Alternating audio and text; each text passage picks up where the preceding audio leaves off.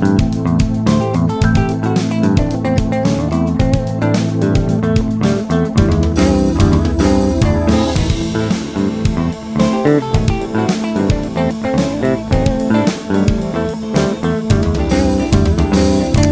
de Puraría, ¿cómo están? Buenas tardes, buenas noches o buenos días. Dependiendo en el horario que nos estén escuchando y desde donde quiera que lo estén haciendo, les mando un fuerte abrazo. Mi nombre es Jorge Aguilar.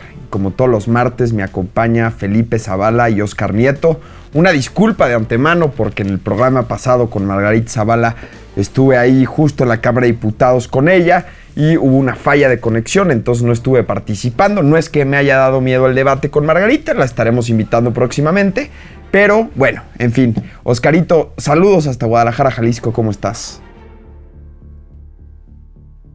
Muy bien, Castor. Qué bueno que aclaras, porque la verdad que por ahí entre mis conocidos se levantó la teoría de que ahí como que te dio miedito el debate, justo el enfrentamiento, porque estás muy bueno para decirle aquí, pero a la mera hora se te cae la conexión. No, aquí ya la estamos esperando con los brazos abiertos y con un debate magnífico, pero bueno, ya sabes esto de las conexiones.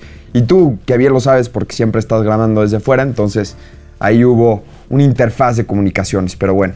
Yo contentísimo, como todos los martes, de estar aquí con mis compañeros grillos y con todos los grillos que nos escuchan y que nos ven a través de YouTube, de Facebook, de las plataformas de Diario de Confianza. Les mando un abrazo desde acá.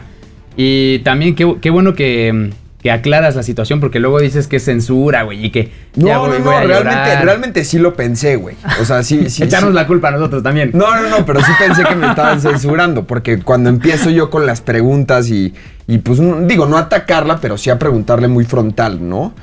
Algunas situaciones, ahí vi una interrupción de tu parte, digo, es muy normal que me interrumpas.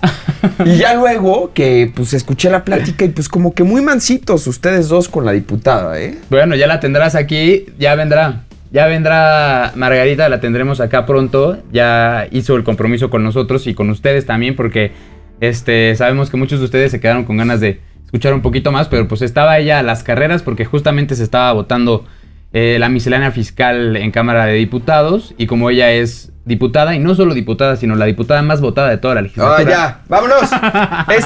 Esto es pura grilla. Es que ya parece infomercial tú de Margarita. No, hombre, bueno. Oigan, pero bueno, a ver, esta semana antes de empezar a platicar sobre los temas, justo me gustaría como explicar un poquito sobre la miscelánea fiscal del paquete económico que se estuvo discutiendo justo la semana pasada y el día de hoy justo se está discutiendo en el Senado de la República. Pero a grandes rasgos, ¿por qué no nos platicas, Felipe, tú que eres el intelectual en esa materia, en la legislativa? Pero pues, ¿qué se discutió en la Cámara de Diputados? ¿Qué son los ingresos, los egresos, etcétera, etcétera? Y además porque vimos ahí una pelea álgida de un diputado de Morena que le pega a un panista, pues, en plena tribuna. Sí, cara. Bueno, al buen diputado Lisha, sí, que es, de verdad, síganlo en sus redes, síganlo en donde puedan, porque él es uno de los legisladores que yo creo que de verdad valen la pena seguir para que se den cuenta de cómo debería de trabajar un legislador. Es muy bueno, panista, buen orador. ¿No? Casualidad, panista, pero sí. Claro, no. Sí. El PAN tiene muy buenos legisladores. Sí. Y en el Senado, por ejemplo, Damián Cepeda, que no es muy bueno, santo de mi devoción, también es un gran parlamentario, no tengo duda. Y sí, todos los años, por estas fechas, octubre, noviembre, se discute el paquete económico que viene, ley de ingresos y proyecto de egresos, ¿no? Correcto. Entonces, primero es la ley de ingresos. Obviamente, para todos estos temas, el que lleva la sartén por el mango es la Cámara de Diputados, porque ellos son los que terminan, a final de cuentas, viendo temas de dinero, ¿no? Sí pasan por el Senado de la República, pero el que lleva la voz cantante es la Cámara de Diputados. Y obviamente, pues eso fue lo que se estaba discutiendo. Hay muchos temas. Hubo varios temas polémicos. Hubo más de 500 reservas con la primera parte de la miscelánea fiscal. O sea, antes de que te adelantes al tema de las reservas, para también poder explicar puntualmente qué es una reserva, ¿no? Pero, ¿por qué no les explicas qué forma parte de los ingresos? Porque muchas personas no entienden que me está poniendo aquí examen. Yo creo que es real, cabrón. O sea, muchas personas no entienden que se estaba discutiendo los si hay aumento de impuestos. Exacto. O sea, cuánto dinero va a generar la federación para el próximo año, ¿no? Sí, y lo decía, de hecho, Margarita en el programa pasado. Decía que sí, bueno, en la ley de ingresos se vienen todos los impuestos, lo que producen los mexicanos, tanto dentro como fuera del país y todo. Es muy, muy grande. Y de hecho, vamos a tener un programa, justamente esperamos que con la diputada Margarita Zavala, para platicar del paquete económico una vez que finalice. Así, para que Castor no le saque al debate y venga y le pregunte también a Margarita lo que le tengan que preguntar. Pero sí, entonces, Hacienda, la Secretaría de Hacienda, manda el paquete económico al Poder Legislativo. El Poder Legislativo lo revisa y se hace en una sesión muy importante que no, aquí está Castor para platicarnos. Dura toda la noche, duró toda la madrugada. Días. Sí, 3 días salen del Senado, de la Cámara de Diputados, pongan ustedes que a las 7 de la mañana y regresan a las 5 de la tarde y otra vez le dan toda la noche. O sea, es de verdad jornadas de trabajo muy fuertes en donde se tocan temas muy importantes obviamente para nuestro país, que tienen que ver con el dinero. Y obviamente para todas estas enmendaduras que quisieran hacerle a como viene el paquete económico, se hacen reservas por los diputados, los legisladores que quieren subir a tribuna y reformar el texto, exacto, ¿no? Hacer una enmendadura. Exactamente. Entonces, crear una modificación. Hubo más de 500 reservas, de las cuales no sé, tú tendrás el dato, no sé cuántas pasaron. Solo tres. Entonces, imagínense la planadora que hay en la Cámara de Diputados, en donde de verdad lo que no salga del grupo parlamentario de Morena no pasa, ¿no? Sí, hoy vamos a estar ahí actualizándolos vía redes sociales cómo va este tema, porque es muy importante entender pues qué tipos de impuestos se van a generar para el próximo año y además pues en qué va a destinar el presidente de la República los ingresos de los mexicanos. Y recordemos que finalmente pues siguen estando destinando a programas muy muy chafas y a la refinería y a sus programas. Sí, eso ya viene en el proyecto de egresos. Correcto. Que es donde vienen por paquetito, por sección, por área, todo. ¿A quién le van a dar cuánto dinero, no? Sí, pero yo justo estaba buscando a ver si no había un paquetito que decía Pío López Obrador. Ah, no, ese ya se lo dieron, pero en efectivo, güey. Sí, en efectivo. Ya se lo pasaron hace tiempo. Pero no, algo nada más ya para cerrar y empezar con alguno de los temas que traemos. El presidente al inicio de su administración dijo que en los primeros 3 años de su administración no iba a haber aumento de impuestos. No hubo impuestos nuevos, pero sí hubo aumento en el porcentaje de impuestos en algunas cosas. No. Entonces estoy completamente equivocado. Estás completamente equivocado. Justo mantuvo el presidente pues esa promesa. No se han aumentado las tasas, ¿no?, de los impuestos. Y ahorita a lo mejor Oscarito nos podría explicar un poquito más, porque realmente el que le sabe, y a lo mejor estamos hablando de bruces porque tenemos un experto en la materia económica como lo es Oscarito, pero no se aumentaron las tasas hacia los impuestos. Es decir, vamos a tener la misma cantidad de impuestos y vamos a seguir pagando los mismos impuestos que este año, el próximo año. Sin embargo, pues sí hay ciertas actualizaciones y ciertos candados en el cual la jefa del SAT pues está bloqueando ciertas cosas para forzar a que las personas, las empresas, etcétera, tributen de una forma adecuada, lo cual creo que es bueno. Me estoy acordando de un caso específico en donde sí hubo impuesto nuevo en la legislatura pasada a las bebidas energetizantes. Sí, pero la pasada. Pues estamos hablando de la pasada, güey. No, pero dentro de del primer año de administración de López Obrador, de los primeros 2 años de López Obrador. A lo mejor hubo una actualización o un impuesto al principios de año. Aumentaron impuestos en algunas cosas. A principios del sexenio, perdón. Sí, en este año es a lo que me refería. No. Es a lo que me refería. O sea, como el año pasado o antepasado, sí hubo aumento de impuestos para algunas cosas. Te digo, tengo presente el de bebidas energetizantes. Porque se lo estaban... La verdad sí se los acabaron, estuvo fuerte. Sí. Pero bueno, ya platicaremos más a fondo de ese tema, porque de verdad que es un tema que es importante que todos los mexicanos entendamos, porque a fin de cuentas es donde se está discutiendo cómo van a ganar dinero el Estado y cómo se va a gastar ese dinero, que a fin de cuentas es nuestro. Luego es tan rimbombante y hay palabras tan sofisticadas que los propios consultores políticos y la gente que le interesa este tema, los economistas, se enredan. Entonces sí hay que poner bien puntuales el ojo, ¿no?, en estos temas de la economía nacional del país. Pero a ver, bueno, cerramos este tema y les iremos platicando al transcurso de los próximos episodios cómo se va desenvolviendo este tema y obviamente el tema de la reforma energética, que no me voy a detener porque va a dar mucho de qué hablar. Pero... Mientras platico este tema, le pido a producción que enfoque la cara de Felipe Zavala, porque va a estar sonriendo todo este programa. Creo que estás muy contento con lo que ha pasado, creo que estás enamorado del actual gobernador de Nuevo León. Pero, a ver, ¿se acuerdan que hubo las elecciones en el 2021? Hubo elección para gobernador en el estado de Nuevo León, que la gana Samuel García, es el gobernador más joven del estado de Nuevo León. Él contendió por Movimiento Ciudadano. Y él, pues, es esposo de una blogger que se llama Mariana Rodríguez, ¿no? Aquí, tú, o sea, wow. No, te bueno, encanta. Pero para nada, bueno, saludos, Vale, si nos estás viendo, ¿no? Pero sí lo ha dicho aquí públicamente que le gusta mucho. Jamás, vean todos los capítulos de Pura Grilla. Y, bueno, tomó posesión, ha hecho un buen gobierno, creo yo. Pero lo importante es que su esposa, Mariana Rodríguez, esta blogger que, en mi punto de vista, le hizo ganar la gobernatura, vaya, en buena medida. Pues en un acto de solidaridad con los niños con cáncer, se rapó. Literalmente se cortó el pelo y pues yo creo que lo trae como tú, cabrón.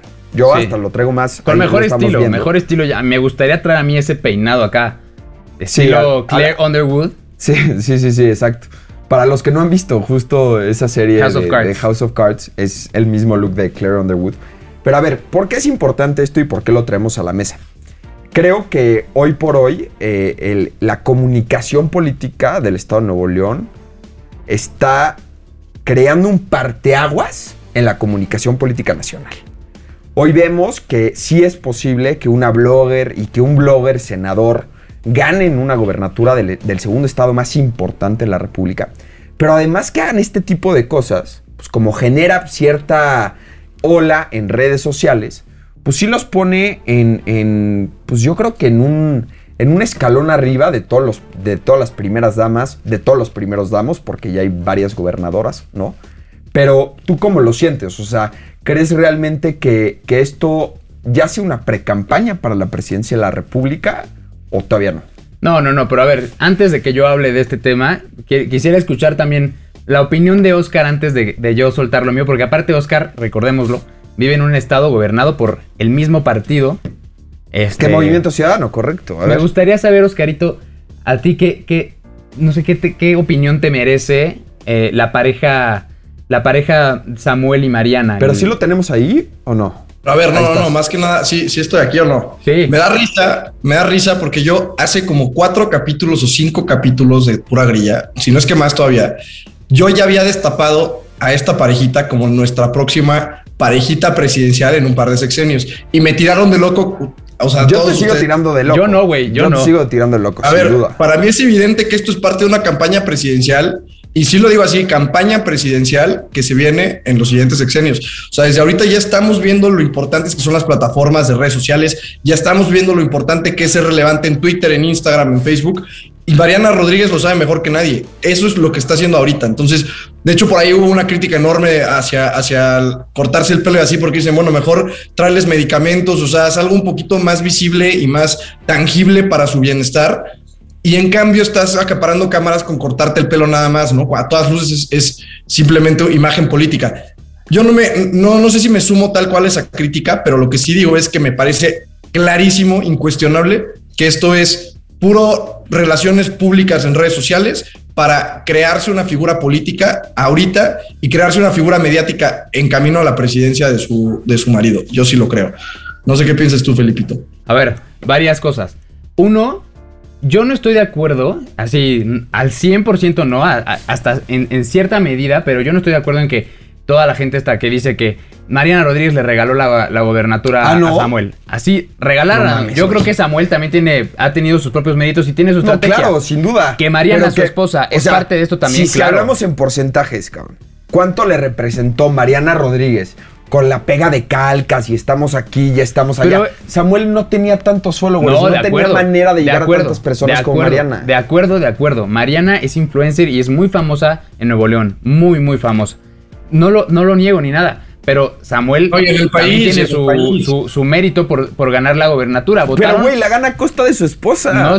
Yo no comparto esa idea. O sea, a ver, yo estoy convencido. Votaron por Samuel García. Claro, pero yo estoy convencido que de cierta manera, si Samuel no hubiera tenido a Mariana Rodríguez al lado, no hubiera ganado la gobernatura. A ver, tan influyó. A ver, pero es innegable que es una gran mancuerna. Claro, o sea, claro, sí, es que eso es lo que voy. O sea, es una gran mancuerna. Tan gran mancuerna y tan influyente fue Mariana que quisieron cobrarles 40 millones de pesos por usar a Mariana, porque Mariana usara sus redes sociales para apoyar a su esposo. Cosa que para mí era una completa incoherencia y que a fin de cuentas lo fue porque no les cobraron ni un centavo, ¿no? Y hasta no, ellos se burlaban. Pero espérense, me falta terminar de... No, interrúmpelo, Oscar, interrúmpelo, para que vea que se sienta. Ya me interrumpieron, güey. Mira, yo los dejaba la castor. Le dije a Oscar que hablara primero para que después me dejaran hablar. Digo dos palabras y ya me están gritando, hombre, cabrón. Dale. A ver. ¿Ves? Se siente culero, ¿verdad? No, se siente chingón. Pero bueno, el caso es, por un lado, eso... Yo le doy mérito también a Samuel porque yo aparte lo vi trabajar como senador y buen parlamentario también. Su comisión, la que él traía, era la única que iba al día. Trabaja bien, sabe trabajar y no es ningún tonto. Me está asustando, no, a ver. Con lo que estás diciendo. A mí y yo, y desde que estaban en campañas, yo les decía, y te lo decía a ti también y a todos, no es lo que a mí me gustaría que fuera la política mexicana. Para nada. No, bueno, digo, a ver, si los de Nuevo León ya confiaron en el Bronco, pues ya. No, pues no, ya sé, pero a ver... Esta nueva manera de comunicar, que es tan importante como lo hemos dicho tantas veces, tan importante la comunicación que tiene un candidato, una figura política, para que la gente lo escuche, lo entienda, se sienta en confianza con ellos, es importantísima. La forma en la que lo hace Samuel es efectiva, pero no es la que a mí me gustaría que hacia allá estuviéramos caminando en la política mexicana. Es que estamos cayendo en una política de influencias. Claro, y no está padre, pero es lo que funciona y así se juega el juego ahorita y el que mejor lo entiende es Samuel. Samuel es el que mejor entiende el juego hoy en día. No, y por eso, alguna. Y mira, no porque sea muy inteligente ni porque esté casado con Mariana ni nada, Samuel tiene grandes posibilidades de ser próximo presidente de México. No creo que en el siguiente sexenio, pero tal vez sí. Ahora, el siguiente no. Porque sería muy tonto de su parte pedir licencia como gobernador para irse a tratar de buscarla. Porque también lo hizo el Bronco y por eso lo ha criticado. Y demasiado. No le funcionó al Bronco. No le funcionó. Yo no creo que él sea tan tonto como para hacer eso. Yo creo que se va a esperar hasta después. Pero el que hoy por hoy, en un gran porcentaje de las mesas de las familias mexicanas, se platique sobre Samuel y sobre Mariana, aunque estén en Chiapas, güey. Eso es un win político, win de comunicación política gigante. A ver. O sea, los que no entiendan que Samuel y Mariana dan cátedra de comunicación política un día sí y otro también, digo, y estoy citando mi tuit, no entiende nada. O sea, güey, tú lo estás poniendo como los gurús de la comunicación política, y sí son gurús en la comunicación política de redes sociales, pero la comunicación política tradicional de entrevistas, de medios, de periódicos, de etcétera, etcétera, güey, es malísimo. Sí, pero es menos redituable que la de sus redes, güey. Esa mala comunicación política, si tú quieres, los llevó a la gobernatura. Ah, no, a ver, claro. O sea, yo te estoy diciendo, sí son muy buenos en redes sociales, pero hay que quitarle un poquito, ¿no, Oscar? O no sé qué opines, pero hay que quitarle un poquito de mérito porque en los medios de comunicación tradicionales son muy malos. O sea, pero los medios de comunicación tradicionales ya no los ve nadie más por abuelitos, Castor. O sea, eso hay que ser claro. Pues también los abuelitos. La tendencia política va hacia que lo veas a través de tu celular. De la misma manera que hoy compras tus cigarros, que hoy ves un partido de fútbol y un capítulo de Netflix a través de tu celular. Eso es lo que será la política en el presente, muy, muy próximo y en el futuro. O sea, eso es lo que está haciendo Mariana Rodríguez muy bien. Y aparte, ¿saben qué es lo brillante de ella? Y por eso yo la cantaba como primera dama, pero desde... Tú ya la quieres como presidenta, Oscarito. ¿Qué? A ella. Tú ya la quieres como presidenta a ella. Es porque son güeros, ¿verdad? La raza aria. La neta me cae bastante mejor ella que Samuel García, tengo que decirlo. Pero no, claramente el que será presidente es él. Pero fíjense lo brillante que es la mancuerna que hacen, porque Samuel García es un político. A eso se dedica, pero Mariana Rodríguez no. O sea, la fuerza y el empuje que tiene a través de redes sociales no es político, güey. Ella es una influencer donde está platicando de unos tenis que son fosfo y de trivialidades imbéciles que le gusta a toda la gente que ve su contenido. Entonces, eso es brillante porque tristemente vivimos en un país donde no hay tanta inclusión política. Entonces, quieres llegar a la gente, no lo vas a llegar haciendo siendo un influencer político, porque esos de verdad que no tienen tanto alcance. El reach fuerte que tiene Mariana es porque justamente es una influencer política, es una influencer general, es una influencer de contenido de entretenimiento puramente. Entonces, esa es la gran magia de la mancuerna que hacen. Yo no creo, Pin, que hayan llegado aquí a revolucionar la comunicación política y de verdad que es brillante todo lo que hacen todo el tiempo. No estoy de acuerdo, la verdad que no. Pero una realidad es que Samuel García está abrazado de un excelente reflector mediático que es su esposa.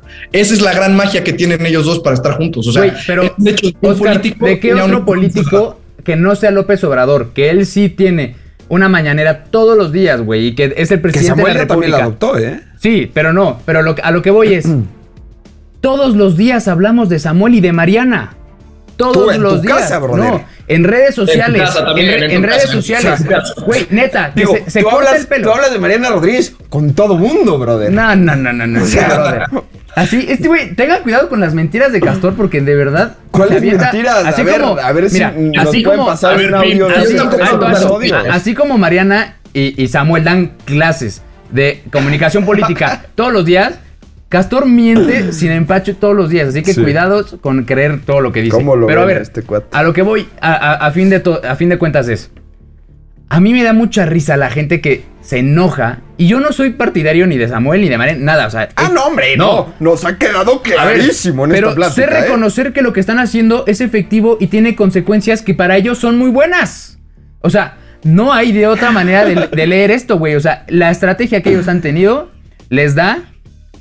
No, es que luego ustedes no saben, pero luego la producción nos habla al oído y nos distrae un poquito. Se avientan un chiste ahí como cantinero. Pero se avientan puntadas muy buenas, eso sí hay que decirlo. Se avientan puntadas muy buenas, pero es que, en fin, a ver, la verdad es que de acuerdo sí, pero yo creo que, o sea, yo no los pondría ahí como una gran comunicóloga, como una gran comunicadora política Mariana per se, o sea, no lo es. No, a ver, no, que la vayan a contratar para llevar campañas presidenciales en el resto del mundo porque sabe muy bien cómo hacer... No, esto es un poco accidental porque ella se hizo famosa antes de cualquier otra cosa en Instagram por enseñar videitos y selfies en el espejo y cosas así que ahora ya son una base enorme electoral para su esposo. Lo entiendo, esa parte la entiendo, pero lo que voy es... La gente se rasga las vestiduras y yo veo en redes sociales a muchísimas mujeres muy feministas y todo que dicen ¿cómo puede ser que estén hablando de Mariana? No sé qué. Ellas mismas están hablando de Mariana. O sea, Mariana está en boca de todos y no hay más que decir, ¿sabes qué?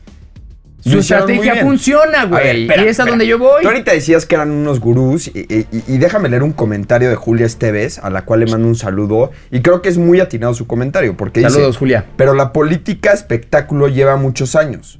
Peña y la Gaviota, Velasco y Anaí, solo cambia el medio con Samuel y Mariana. Y tiene toda la razón. Sí. Es decir, no realmente es que sean unos gurús de la comunicación política. Son estos cuates, ¿no? Pues, una señora muy guapa. Bueno, es de nuestra edad, o sea, una jovenzuela. Tiene 25 años o 26 años. Bueno, es más chica, pero, o sea, una jovenzuela de nuestra rodada, con un cuate también de nuestra rodada, más o menos.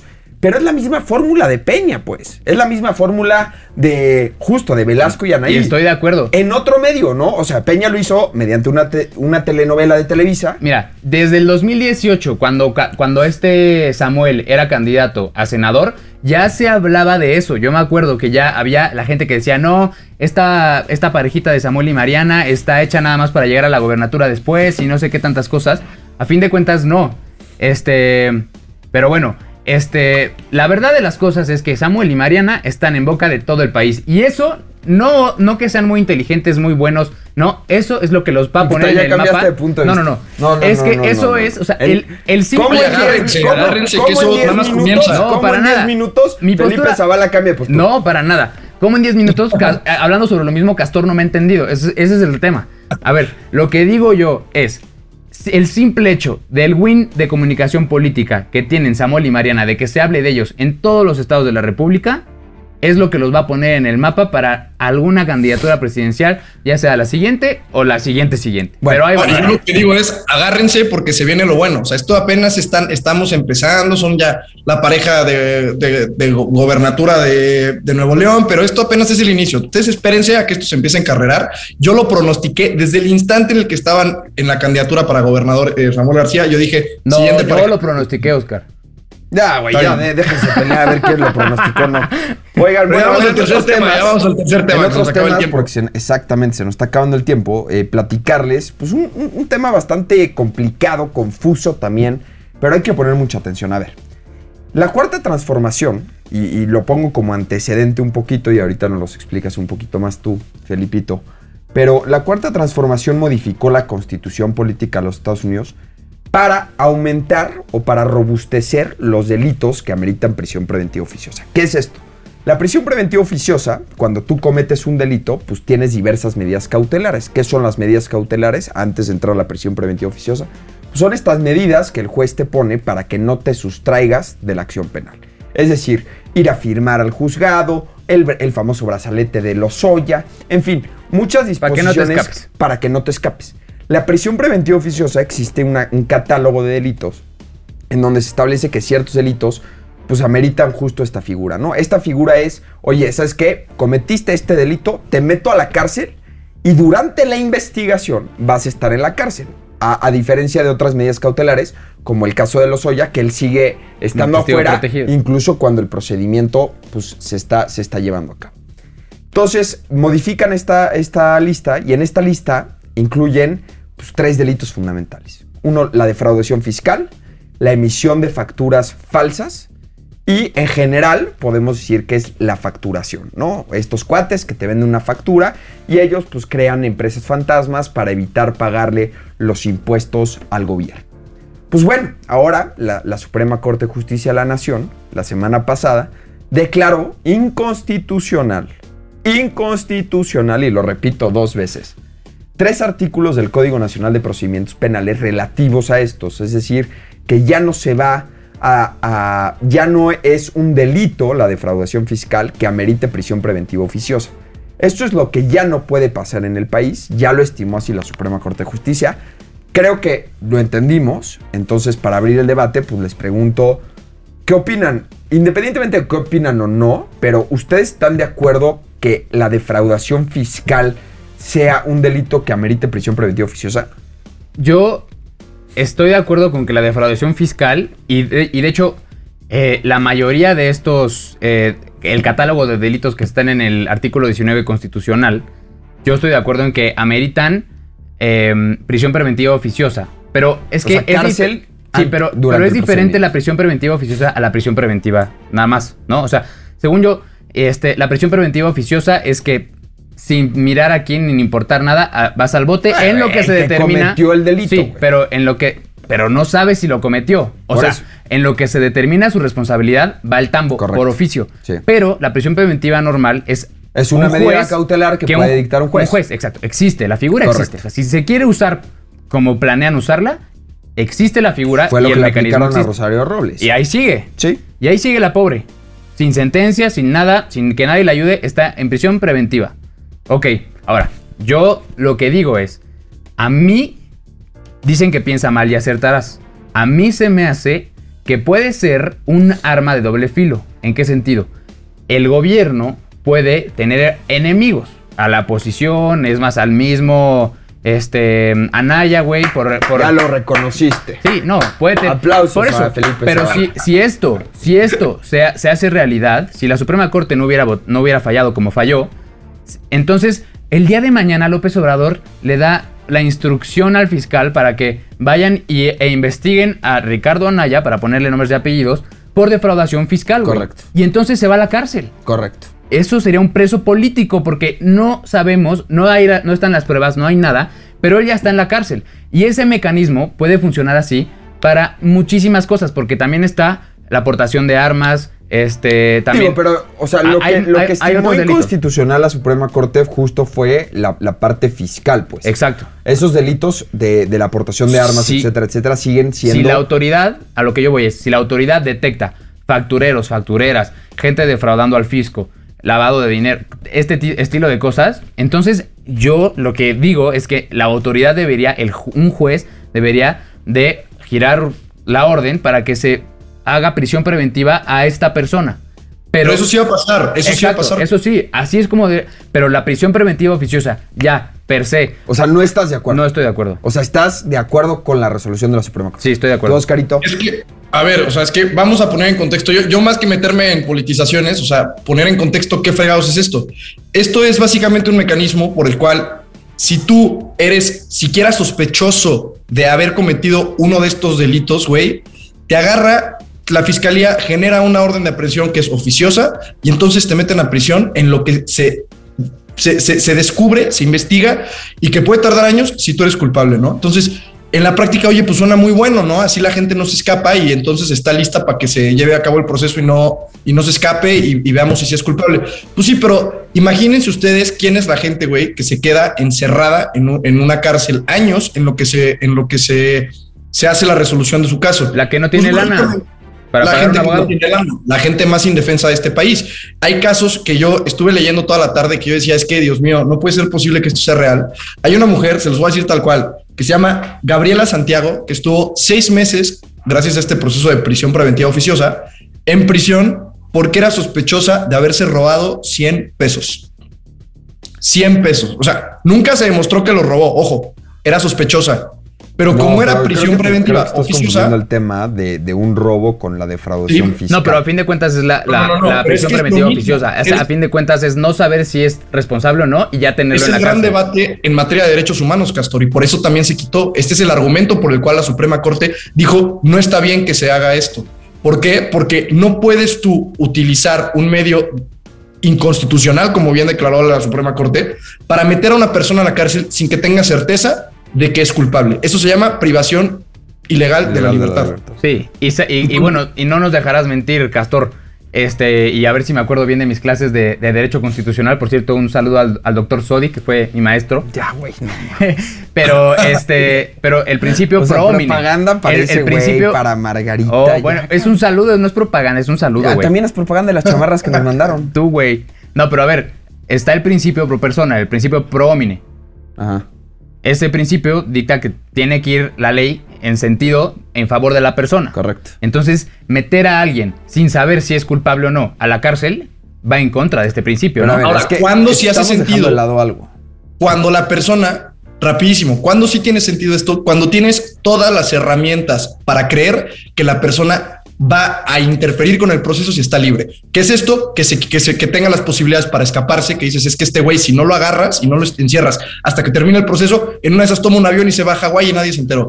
O que sea un peligro para otra persona. Oye, está siendo sospechoso de asesinato de toda de varios miembros de una familia, entonces si lo dejas vivo en una de esas, termina de matar a toda la familia. O sea, si hay alguna justificación lógica, entonces claro que se encarcele, ¿no? Y esto es la prisión preventiva, que claramente puede funcionar, tradicional, que por proceso, que no tiene que ver con la oficiosa. Lo que está mal es la oficiosa, que es métetelos por default a la cárcel cuando las estadísticas no mienten. Hablemos siempre de datos. El 85% de la gente que termina en el bote por prisión preventiva oficiosa es gente de escasos recursos que ni puede defenderse y que simplemente una carpetita se la dan a un abogado de oficio gratuito del gobierno y dice, aquí está su carpeta el día de hoy, señor, y tiene una pila de 400 carpetas, güey. Y entonces hasta que pueda llegar a la de hasta arriba. Y mientras tanto, la persona ya pasó 3 años en la cárcel por disque sospecha de haberse robado 100 pesos. Estoy Eso de acuerdo. No puede ser. Estoy de acuerdo. Y lo que les comentaba, en el artículo 19 constitucional, ahí se enlista el catálogo de delitos y les digo, hay hasta posesión simple de drogas, posesión de armas. O sea, hay muchas cosas que también se podrían prestar a que si eres enemigo de algún... Y yo sí lo vuelvo a politizar, aunque Oscar diga que no, pero si eres enemigo de alguien que tiene poder y así, y de repente te detienen y te dicen, ¿sabe qué? En su coche encontramos un arma de fuego o encontramos este paquete de droga, que te lo pueden sembrar. No, pues sin preguntar ni nada, prisión preventiva oficiosa. A mí eso se me hace muy delicado porque en un país que va por el camino en el que vamos nosotros con un populista como López Obrador en el gobierno, eso puede ser la diferencia entre que las autoridades te protejan o te jodan. Y a mí eso me preocupa muchísimo y ese es mi principal argumento para que estoy de acuerdo con la resolución de la Corte. ¿Sabes qué deberías dar de infomercial?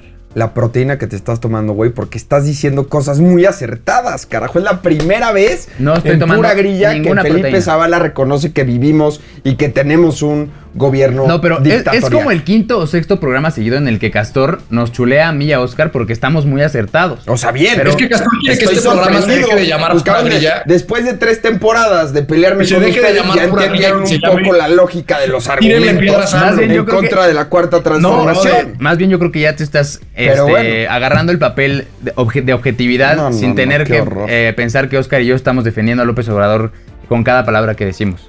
Oigan, pues bueno, ahora sí ya nos agarró la chicharra. Les agradezco mucho por estar aquí otra vez. Un gusto estar de regreso en este programa. Y los esperamos el próximo martes. Por favor, escríbanos en redes sociales, @puragrilla en Instagram, @puragrilla_ en Twitter. Síganos. Háganos recomendaciones, méntenle la madre a Felipe o a Oscar o a mí si quieren. En fin, nos vemos el próximo martes. Nos vemos, grillos. También saludos a los de Spotify, también cuentan. Nos están diciendo que tenemos comentarios. A ver, vamos a... A ver, dice... Lucía Ríos, vamos a darles el beneficio de la duda y nos basaremos en resultados. Process Server, puta, es que esto de Process Server ya no sé si lo quiero leer o no, porque luego me alburean leyendo los comentarios. Por lo pronto no veo que se haga nada en contra de los abusos del Bronco, solo las declaraciones que le hizo a Broso acerca de que el tema del Bronco es un verdadero estiércol. Ezra Ramírez, marketing son especialistas, por eso hasta aquí tiene impacto. Ezra, cuéntanos de dónde eres, a ver hasta dónde está llegando el eco de Mariana Rodríguez y del Bronco, y de Samuel García. Ya lo estás y Oscar Gustavo Tabonalo, saludos desde Puebla, saludos hasta allá, mi querido Arriba Puebla, Oscar. Qué chula es Puebla. Qué gusto verte por aquí de regreso. Muchísimas gracias. Un abrazo, grillos.